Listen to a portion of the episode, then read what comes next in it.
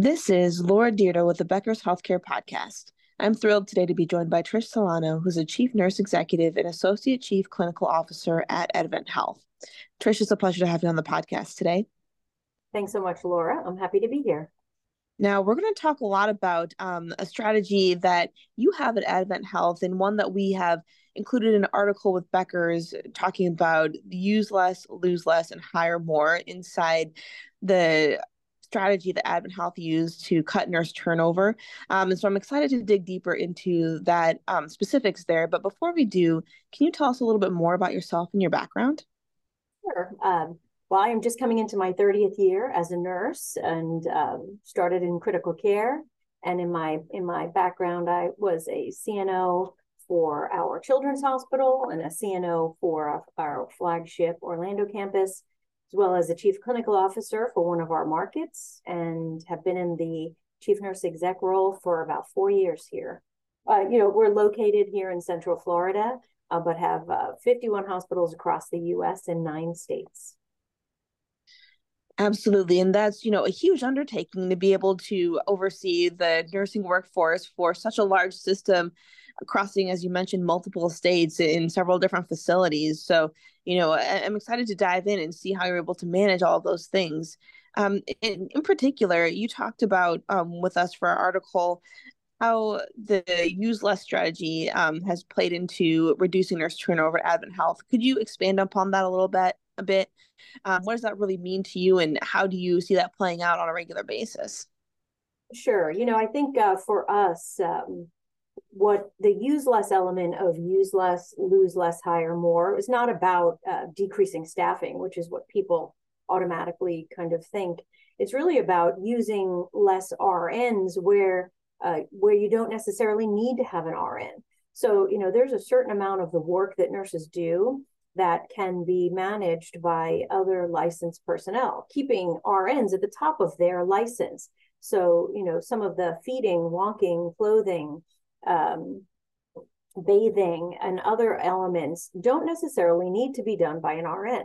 So our use less strategy was really around appropriately elevating the RN to the top of their license and making sure that we had enough of the other uh, providers to care for patients, whether that's drawing blood or transporting them off of the unit. There's a variety of different things. I think over the course of um, the last two or three decades, many organizations have pulled those resources away from nursing, which ended up um, just leading the RN to provide a whole bunch of things that, you know, perhaps uh, were not necessary uh, for them with their licensure. So the, lo- the use less element uh, involved us bringing on additional patient care techs, as well as in some markets launching LPN models, but bringing on patient care techs and others to provide care according to their license helps keep their RN focused at the top of their license and just improves the care that's delivered. That makes a lot of sense. You know, it really seems like it would be beneficial overall for the RN to have the opportunity and ability to focus more on patient care. And as you said, the things that they are trained most highly to do. Um, and, and, does that mean, you know, then some of the other uh, work is either um, done by people with other experience levels or in some ways i'm sure automated um, how does that really show up for you yeah well you know for us it's really about bringing back those individuals who have that skill set who we you know perhaps over the course of the last two decades health systems said we actually don't need to have those um, those individuals working in the hospital you know labor is the largest um, one of the largest costs for any hospital. So over over the course of um, over the last few decades, many health systems have removed uh, or at least decreased the support from transportation, from phlebotomy, from nutritional services, and then from patient care techs. So you know, for us here at Advent. Health, our markets looking across where they currently were and how they could better right size the, the people that they needed to help support the RN. So the RN who is obviously, you know, the most highly paid out of that whole group, can focus on the work that they need to focus on. So not only, uh, you know, we're using less RNs, which are, a really um, uh, a difficult commodity to get, but we're using them appropriately at the top of their license, and we're making sure that that also um, helps to address any workforce burnout. If they have to do everything, well, how are they going to do the one thing that they need to do well, really well?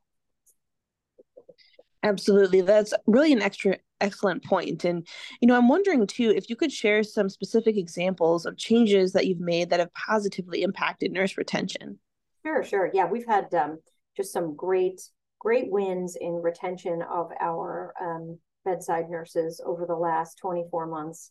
And we're really, really excited about where that has gone for us as a company and, and what it means to our communities across the country our um, nursing leaders, um, our nursing leaders had an opportunity to really have additional support and education, preparing them to lead. Know, here you have uh, an assistant nurse manager and a nurse manager who are running operations 24 for 24 7 and we realized that we had an opportunity to better prepare them for that role. So uh, 24 months ago we developed and launched nursing leadership development content that was very tactical and very practical uh, for our nurse leaders so that they understood what it meant to actually develop staffing and manage staffing throughout the day. Um, things like unit huddles, uh, a variety of different um, educational topics that ANMs and nurse managers now would learn in a, in a pretty tactical, clear, but prescriptive format as they transition to their roles. We also launched a professional excellence program, kind of commonly known across the country as the clinical ladder for nursing. Big, big uh, win for us. And, you know, nurses are looking for a standard way to um, to develop in their career. And that doesn't have to mean, you know, if you're a bedside nurse and you want to continue to develop, you have to leave the bedside. You know, we wanted to kind of flip the script on that, that we really value our nurses who have 10 15 20 years experience so how do, how can we recognize that and how can they be recognized for what they bring to the bedside the third one was our competitive market pay. You know we um, post pandemic market pay changed so quickly across the country. So you know we went from evaluating market pay two two every other year a few years back to every year to every six months. And over the course of the last three years, we evaluated it uh, quarterly to really make sure that we had a pulse on what was um, happening in our local markets, because it's easy to get out of um, out of line with where compensation is going when there is a pandemic and a national nursing shortage. So our focus on making sure that we maintained compensation that was competitive for our nurses also another another strategy. The third of really four strategies that we use, fourth one being um, career pathways and you know tuition reimbursement, student loan repayment, all of these things. Um, nursing at Advent Health are really competitive. That nurses recognize that we were here to provide for them a pathway to develop, and that we were also able and willing to resource that. Certainly. And you know I, I, think that's such a strong and powerful message as you mentioned um, to really put the resources behind those efforts and, and, making sure that no matter what the nurse chooses and, and feels like is their best path forward for them um, yeah. that they're valued and supported. I, I love that. I think that's such a remarkable way to you know develop a culture within the organization yep absolutely. You know they'll the whole idea behind um, magnet hospitals if you if you recall when they first launched was was how what are the elements that will make a hospital a magnet for nurses? It will draw nurses to that facility. Those things haven't changed in in in 20 years. Um not not really not much. Yeah absolutely absolutely. That's so you know such a great point. And you know, the other thing I was wondering is that the article mentions strategic overlaps between the use less and lose less. Can you explain how these improvements contribute to the overall success of the nurse staffing strategy? Sure, absolutely. So, you know, in order to uh, the use less, which is using um, other other providers outside of just RNs to provide a real uh, kind of model for care um, in order to do that, we had a couple things we had to do, right? Uh, namely, leadership development, so that our nurses, our assistant nurse managers who run operations 24 7, as well as our nurse managers, had that they were prepared to, to effectively staff. They needed to understand what that meant. and all of the variables involved in that. Um, when when assignments are being made for nurses, it's not just a, a, ratio of a number of patients, as it seems to be kind of uh, dumbed down in um, in the press. It, it's much more than a ratio. It's actually the nursing, um, not only the complexity of the patient, but the experience level of the nurse and the intensity of the work. So it's the acuity, the intensity, as well as that nurse's experience. Those three things work together in conjunction to determine what an appropriate um, assignment is for a nurse. So we needed to go back and just do some level setting, nursing staffing principles and practices. That that class for our nurse leaders, you know, really helped to get everybody on the same page. And then uh, things like leading effective unit huddles. If um, there's a good way to do it, a way that is actually useful, that is is helpful to both the staff as well as the leaders, communicating effectively with physicians and providers. Um, you know, we uh, brought on, as many hospitals did across the country, uh, a significant number of graduate nurses uh, over the last 24 months. And we needed to make sure that they were transitioned to practice in a way that they felt good about, that they weren't just thrown in to these units um, and having to suddenly communicate and and develop, you know, really working relationships with physicians uh, that they didn't know and weren't comfortable with. And there is a there are nuances to those relationships. Um, and then, you know, principles of onboarding staff nurses. It, it can be challenging for a 26 year old assistant nurse manager to be managing 22 and 21 year old nurses. So, you know, do they understand how to appropriately onboard those new nurses and what they need and and how a GN can make a smooth transition to practice. So the fundamentals about that, we outlined that and then made sure that uh, everybody participated and really raise the bar for uh, nursing leadership relative to um, their ability to lead. you know that's so interesting to hear and especially um, that last point you made you know with um, new leaders emerging and coming in and then all of a sudden having to manage large teams you know it, it's a, a, skill. And especially as um, you know the the workforce changes and kind of the dynamics um, within you know the the whole um, department i can imagine or the whole hospital are changing as well. And you know is there anything that you've noticed i guess compared to whether it's pre-pandemic or just how things used to be that you know you really see it as being um, super helpful and beneficial within some of these trainings so that um, going forward, you know, the the hospitals and the nursing departments in particular um, are, are, really becoming those places, as you mentioned before, that people are, are really wanting to work at, wanting to be at in strong teams and not engendering some of the um, challenging aspects of culture that we've seen previously. Yeah, you know, I think probably one of the most important things is that the um, the leader who's leading operations on that unit for that shift, there's always someone 24 7. For us, it's an assistant nurse manager or a charge nurse. Um, they really have to, uh, number one, be in the position to be able to evaluate what's happening on the unit at any given time.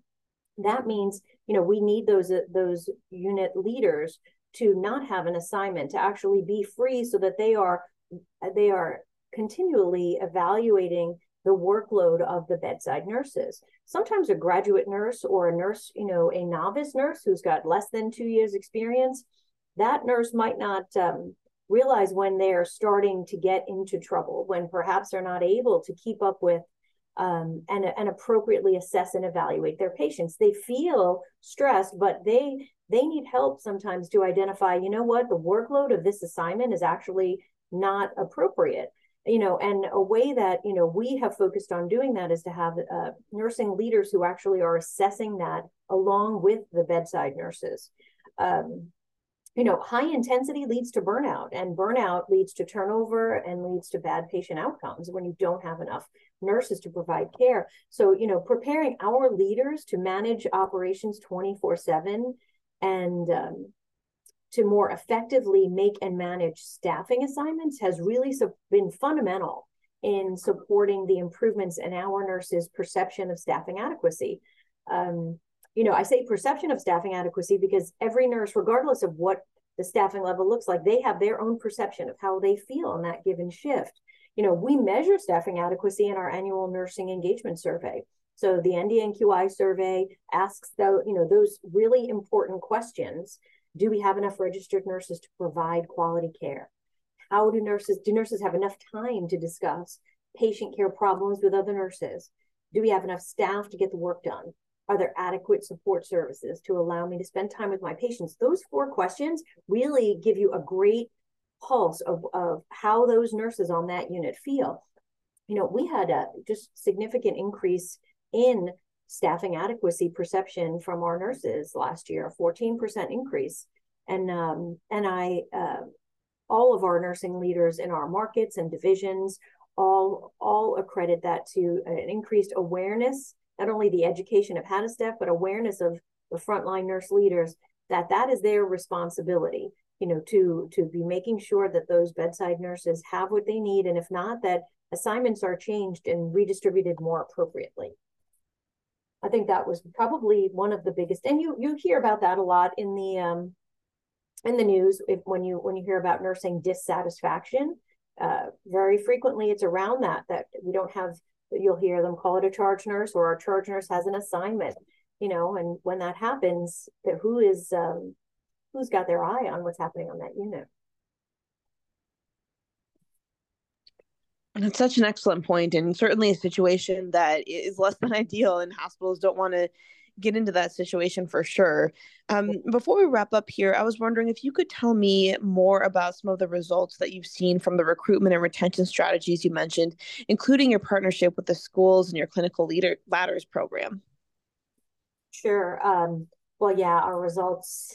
You know, we've been very, very pleased. We we exceeded our hiring targets. You know, we had a um, hiring target of about five thousand nurses. We hired seven thousand, so we beat that goal by by um, 2000. Our turnover significant decrease in 24 months from from over 31% to uh, just under 19.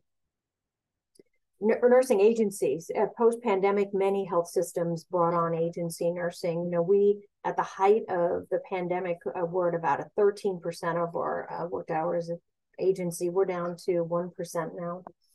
So uh, nursing engagement improved. The NDNQI uh, annual nursing engagement survey, which you know probably the survey most hospitals take across the country, we saw improvement in all eight domains. Really, really pleased with that.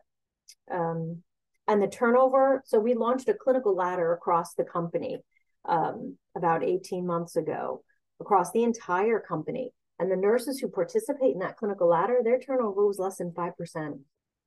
So, you know, that's really a that was a game changer for us, the ladder turnover. We're engaging nurses and um and they're staying.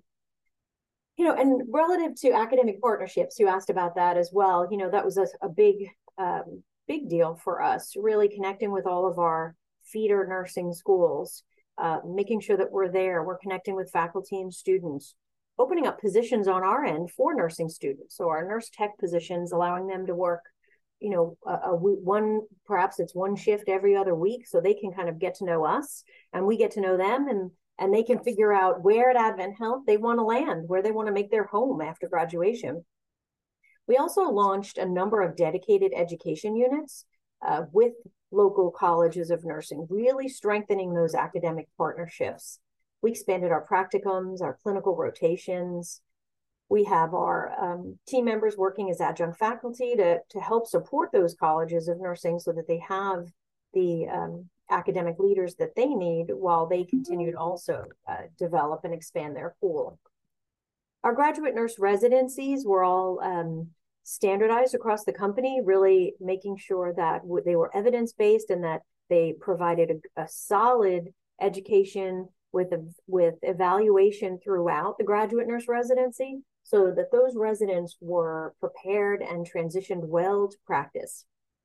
We also did the same thing for our preceptors. So, you know, every graduate nurse residency is led by preceptors, bedside nurses.